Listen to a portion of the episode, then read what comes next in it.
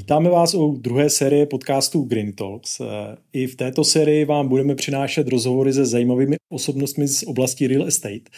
I v této sérii budu moderátorem já a významným glosátorem našeho podcastu Pavel Čermák. A e, rádi bychom dneska přivítali ředitele Pražské developerské společnosti Petra Urbánka. Dobrý den. Dobrý den. Pane Urbánku, já začnu netradičně. Vy jste k nám přijel na kole. Ano. Jezdíte po Praze na kole? Ano. to není kvůli nám jenom. Ne, ne, ne, já to uh, považuji za takovou osvěžující činnost. A naučil jsem se to při povodních, protože jsem měl kancelář na Praze 6 a bydlel jsem na Praze 4 a, a Vltava se dala jinak dost blbě přejíždět. Jenom pro posluchače řeknu, že máte na sobě sako, aby si to dokázali představit. Jo, jo.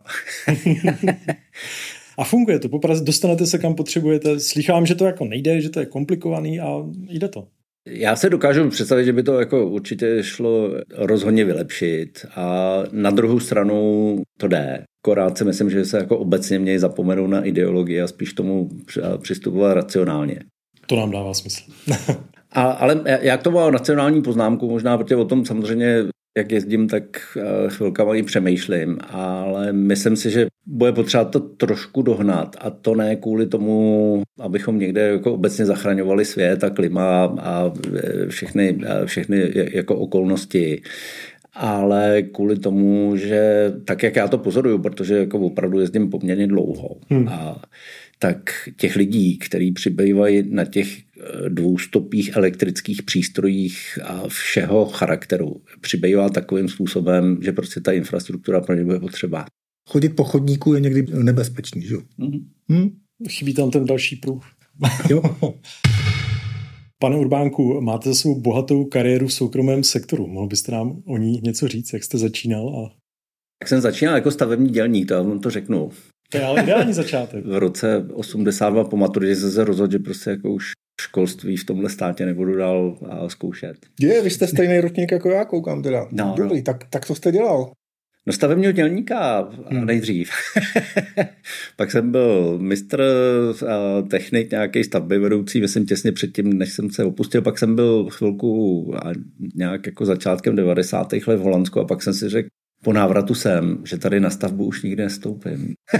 po té, co jste viděl stavby v Holandsku? a, no, potom jsem strávil tam jako několik měsíců na stavbě v Holandsku a pozorováním toho, jak to tam dělají, tak jsem prostě vygeneroval myšlenku, že už tady... A tady jsem to pak ještě zkusil, vydržel to asi měsíc a řekl jsem si, že už, že už ne. A pak jsem se vlastně začal zabývat nemovitostma jako opravdu v té době se dělaly jako restituce a hmm. takový, a takovýhle jako věci že v těch 90. letech a pak jsem nějakou shodou okolností skončil tady kousek od vás, vždycky, když jedu okolo tady, tak mě toto připomíná, protože jsem je kancelář tady v Jindřížský u Bati. Hmm. A tam jsem skončil v takové jako hezké společnosti, která se tehdy jmenovala ještě Helium Baker. No jasně. No z toho se pak eh, transformovali kašmení, že jo? No a pak různý peripetie jsem dohromady s Hochtiefem a s kolegama v Hochtiefu tehdy jako udělali Harovku Office Park jako Jasně. development. Pak si mě s tím koupil s Harovkou Europolis. Hmm. Jsme dělali River City, takže to byl Europolis. A tam jste se teda podílel na uh, vlastně proměně Rohanského ostrova. No, no, no. Průkopnické projekty. Jo, jo, no, no, no. Já pak jsem měl docela dost korporátů a, a pak také nějaký, jako jsem měl malý děti znova, tak tak jsem klidu živnostničil skoro 10 let a teď před nějakou dobou, cca někdy 4 roky na zpátek, pan návěstek přesvědčil, že by se mu tam mohl pomoct se založením tady toho a pak, a pak když, když jsme to nějak jako vymysleli, tak říkal, tak se do toho přihlaš a buď řídá. Takže jsem se přihlásil do výběrového řízení. No. Dobře, strašně by nás zajímalo, jaký byl přechod ze soukromého sektoru do sektoru veřejné? Vybral jsem si to dobrovolně. A skoro proto, protože trošku na to ten Petr vliv měl, ale já bych řekl, že je o tom veřejném sektoru, když to tak jako pozoruju zblízka, takže o tom jako mnoho mýtických takových jako pověstí a tak. Ale my se ve formě příspěvku je organizace. Zřizovatel je hlavní město Praha a nutno podotknout, že vlastně za předpokladu jako dodržování nějakých jako legislativních mantinelů zase tak jako mnoho rozdílů vlastně není. Jo. Je, něk, některé ty věci jsou jako komplikovanější a si tenhle stát jako má velký problém v zákoně o zadávání veřejných zakázek. Neumím přijít na to, jak by se měl znovelizovat, anebo respektive možná, že prostě si myslím, že tomu vlastně jako moc žádná novela, pokud jako si ne, něco my nepřehodíme jako společnost v hlavách, že tomu stejně nepomůže ty, ty situace jsou při tom výběru prostě hrozně formalistické a zejména jako v oboru developmentu, kde nechci říct jako o osobní vztahy, ale o kvalitu těch lidí, tak ty se prostě na základě toho ZZVZ jako dost komplikovaně se to do toho definuje. Jo. Ano, ano, prostě rozumím. A, a já teda jsem zjistil jednu docela zajímavou věc, že taková, jako obecně bych řekl, v té části stavebního průmyslu, kterou se zabýváme my, to znamená spíš jakoby tou přípravou, ať už projekční, ale neděláme tu realizační část. Jo v tuto chvíli ta politická dohoda je trošku nějak jako jiná. Takže my končíme někde jako u razítek, který se se teda, protože existujeme víceméně skoro přesně tři roky, hmm. nebo třeba, třeba formálně třeba půl, ale reálně prostě fungujeme tři, tři roky a měsíc asi. Takže z toho jako vyplývá, že a moc těch razítek jako jsme pobrat nemohli, že? tak jak to tady běhá to, co jsem chtěl říct, je, zatím z toho mám taky jako vyhodnocení, že jak v té projekční branži, tak v té třeba vaší branži projekt managementu a řízení, řízení projektu, taky jako dvou hlavních dodavatelů nebo developmentu v té přípravné fázi. Že existují taky party, které jsou zvyklí pracovat pro veřejný sektor a pak jsou taky party, které vlastně jako většinou pracují pro ten soukromý sektor. To jsme my. No, no, no, jo, jo. A vlastně ta jedna parta jako umí něco, co chce ten jako veřejný sektor, který většinou nechce jako uh, určitý kvalitativní věci, ale potřebuje spíš jako naplnit ten formalismus. Hmm. A ty umějí jako se krásně přihlašovat do těch uh, jako veřejných zakázek a tak, protože mají krásně narovnaný ty, srovnaný ty reference a jako fakt to umějí. A, a ta druhá parta, která by do toho mohla vníst jako no. trošku nějak jako odborně, uh, třeba nějaký jako svěží vítr nebo vzduch, tak prostě vůbec nemají know-how v tom, jak se, jak se do toho veřejného zakázkového sektoru dostat. A jak v něm no. v tom výběrovém řízení? Jako objem těch zakázek je takový, že popravdě řečeno si myslím, že to opravdu jako nikdo moc ovlivňovat jako neumí, anebo to ani nejde, protože velikost těch zakázek je taková, že jsou otevřený, to znamená, my vlastně jako do poslední chvíli nevidíme ani pořádně, kdo se do toho přihlásil, vidíme to až ve chvíli, kdy, tam, kdy nám tam v té tenderádeně naběhne, prostě přihlásil se uchazeč 1, 2, 3, někde jako vidíme, se ptal uchazeč takovej nebo makovej, ale to je celý, co, co my o tom víme. A, ale ty nabídky jako opravdu, když je datum XXY 12.00, tak my uvidíme prostě a nám se to otevře 12.00. Jo, a pak začneme vyhodnocovat. Jo. Takže jako si myslím, že se s ním jako reálně jako opravdu kouzlit, kouzlit na, ani náhodou nedá, hmm. ani nemáme žádný ambice v tom, ale a pak je jako to nejkomplikovanější, ani není to vyhodnocení, jako ať z hlediska cenového nebo kvalitativního, ale všech těch kvalifikačních předpokladů, všech těch papírů, všech těch referencí, to je jako opravdu strašidelná práce. Hmm. Jsme třeba no. hráli nedávno velký projekt pro Volvo eh, na Slovensku, celou fabriku, a to bylo něco podobného. Ty Švédové to mají opravdu nastavené, že ty kvalifikační a všechny ty procedury, které k tomu byly, hmm. tak jako byly, byly náročné a tak my máme vykulený oči a říkáme, uh, my jsme mysleli, že jste soukromý sektor. Uh, ti Švédi moc soukromý sektor nejsou. Ale co je jako opravdu jiný, no. je, uh, že všechno je veřejný. No to musí být. Jo. A v soukromí takže, není. V takže, se takže má, máte, máte jako developer v Praze většinou jako je velmi taková jako věc, kde cokoliv, co by se mělo pustit za dveře, tak, tak je takový tajný. Jo. A to, to se ve veřejném sektoru musíte teda velmi rychle odnaučit, hmm. protože absolutně všechno je veřejný. Jo. A vlastně je to taky jako úlevný, protože nemáte vůbec ničím starosti, protože nemusíte jako vůbec nic, vůbec nic, vůbec nic skrývat. A je, všechny vaše smlouvy prostě prostě, aby byly platný, tak je musíte pověsit na internet. To jediné, co tam vymažete, jsou prostě nacionály těch lidí, co je, co, co je podepsali. A jinak, je to, jinak prostě, když si najdete registr smluv a naše, tak tam jedete prostě úplně všechno, co jsme objednali a s kýmkoliv. Takže jako tam uvidíte naší historii úplně dokonale. Mm. A, Dobře, z jakou vizí vznikla PDS? Já myslím, že to je poměrně jako jednoduchá, jednoduchá odpověď. Z vizí, že město prostě potřebuje proaktivně se starat o svůj nemovitý majetek. Myslet si, že ten jakoby soukromý sektor se proaktivně postaví prostě k tomu, aby zhodnocoval svoje okolí mimo svoje, svoje projekty, je samozřejmě trošku, trošku jiný. A to je jeden parametr. Druhý parametr je eh, mít vlastně na ty projekty, i kdyby je pak měli nakonec realizovat třeba soukromí developři a nebo soukromí investoři, asi lepší říkat, tak a, nebo do nich a, byl puštěný z hlediska realizace ten a, soukromý kapitál, tak, a, což si myslím, že stejně se bude muset stát. A je potřeba ty projekty prostě připravit do mnohem podrobnější regulace, než prostě jenom tady je pozemek a nějak tam vymyslete, co se tam má udělat. Hmm. Jo. A město tohleto vlastně jako posledních 30 let jako vlastně moc nedělalo. Je pravda, že někdy do konce 90. let se nějaký objem bytů jakoby stavěl. Hmm. A teď něco novýho, nebo teď řeknu, upřímně za ty tři roky říkáte, že jste v čele společnosti, je něco, za co byste řekl, tak a to se nám povedlo. Už je za ty tři roky něco? Já vím, že to je běh na dlouhou trať u těchto věcí. Já si myslím, že že docela jo, protože minima, minimálně jsme vlastně objevili, nebo ne, já nechci říct jako úplně objevili, že by o tom jako nikdo nevěděl, jo, ale vlastně objevili jsme to tím způsobem, že se o ty území někdo začal starat.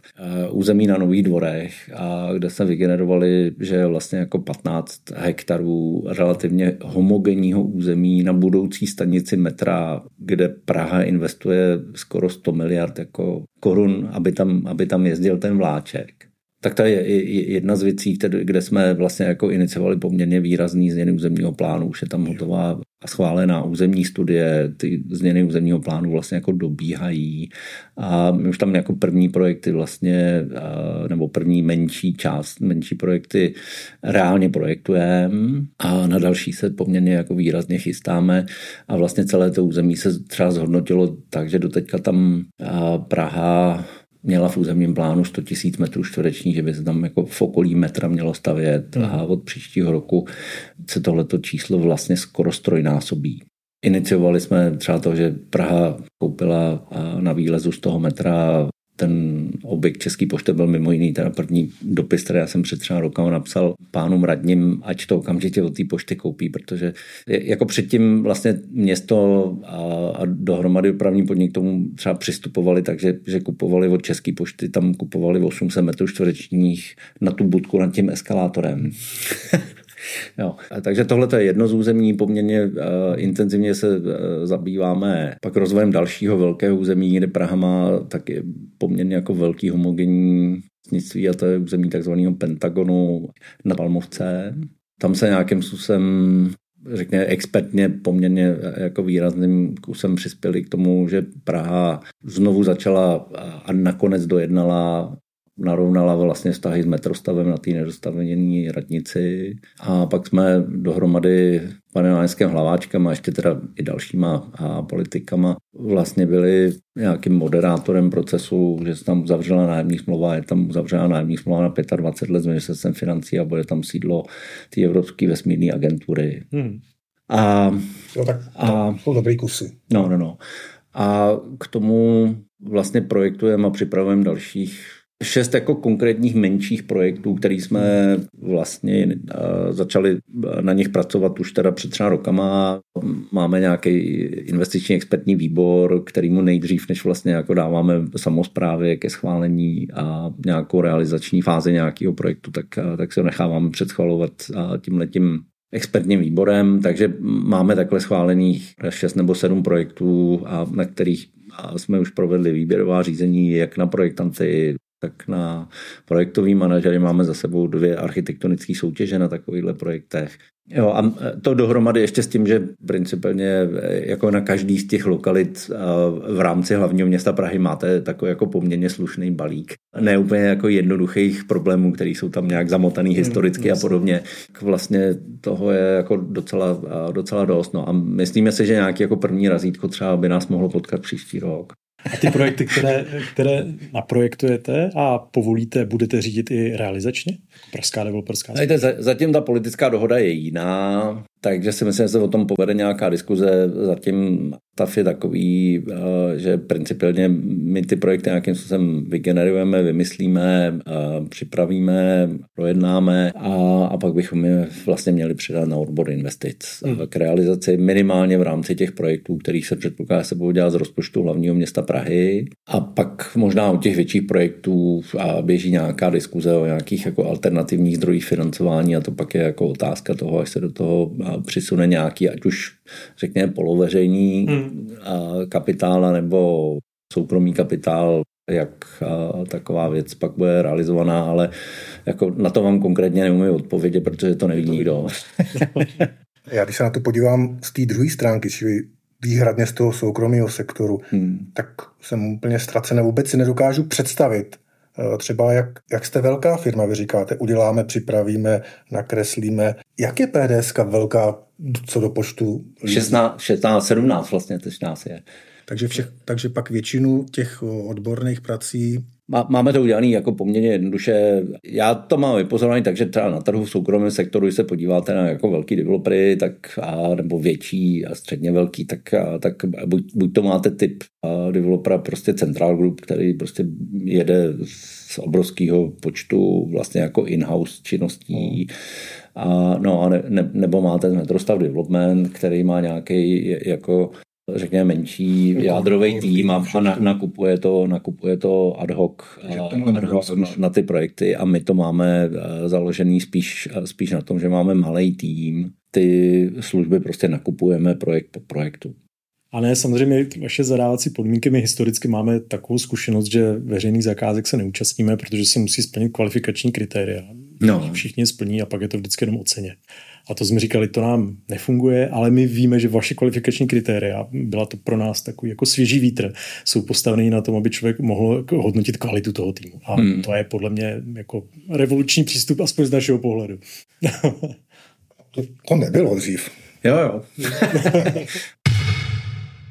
Jedním z vašich projektů je Vltavská filharmonie.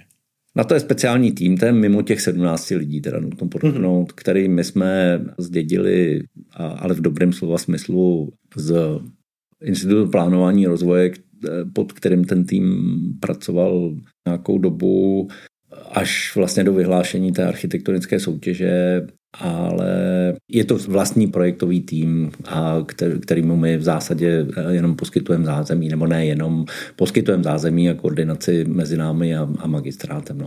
A jak ten projekt Vltavské filharmonie vnímáte? My máme tu čest pracovat eh, na straně projekčního týmu, teda eh, pro, mm-hmm. nás, pro nás nezvykle. A je to samozřejmě výzva, ale hrozně nás baví. Jaký pohled máte vy na Vltavskou filharmonii? Já si hrozně přeju, aby se to stalo. Vím, že to není jako rozhodně jednoduchá procedura. Je to komplikovaná materie, už jenom tím místem. Hmm. A... Ultra komplikované místo.